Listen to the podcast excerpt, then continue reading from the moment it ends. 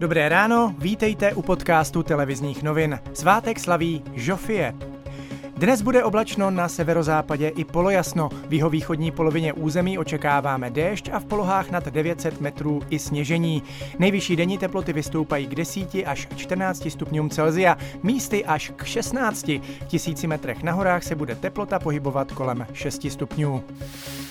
Maximální cena za provedení testu na covid devatenáct nesmí ode dneška přesáhnout tisíc šest set sedmdesát čtyři korun. Rozhodlo o tom ministerstvo zdravotnictví.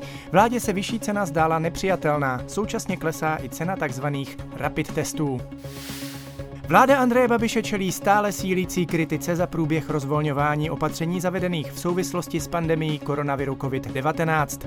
Její kroky jsou prý nelogické, nesystematické a často i nespravedlivé. Ministři je navíc neumí podložit pádnými argumenty.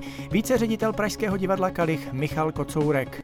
Vnímám to samozřejmě jako nespravedlnost nebo spíš nelogičnost, protože bylo postupným uvolňování a ty restrikce jsou prostě nepochopitelné. Nechápu, jakým způsobem se vlastně to uvolňování řídí.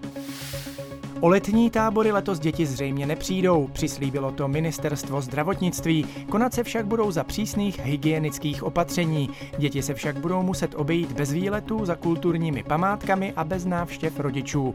Omezeny by mohly být takzvané putovní tábory, například vodácké.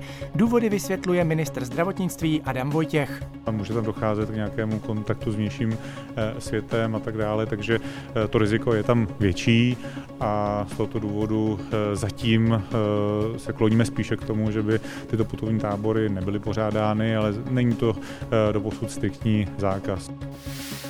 Chátrající česko-budějovické nádraží se dočká rekonstrukce. Správa železnic, které budova patří, už našla firmu, která budovu opraví. Práce začnou do měsíce a skončit by měly přibližně za dva roky. Brňané budou moci od léta opět beztrestně popíjet alkohol na některých náměstích a v parcích. Zastupitelstvo města schválilo uvolnění deset let staré vyhlášky, která konzumaci alkoholu na veřejnosti omezuje. Chorvatsko otevřelo své hranice. Podle tamních médií se rozvolnění netýká jen vlastníků plavidel a domů, ale i turistů, kteří se na hranicích prokážou, že mají v zemi rezervované ubytování. Podle našeho ministerstva zahraničí ale jednání s chorvatskou vládou teprve probíhají. Oficiální stanovisko o tom, že by se turistům hranice otevřely, prý česká strana nedostala. Japonsko začalo používat experimentální lék Remdesivir. Tamní lékaři ho používají na léčení pacientů, kteří jsou na jednotkách intenzivní péče.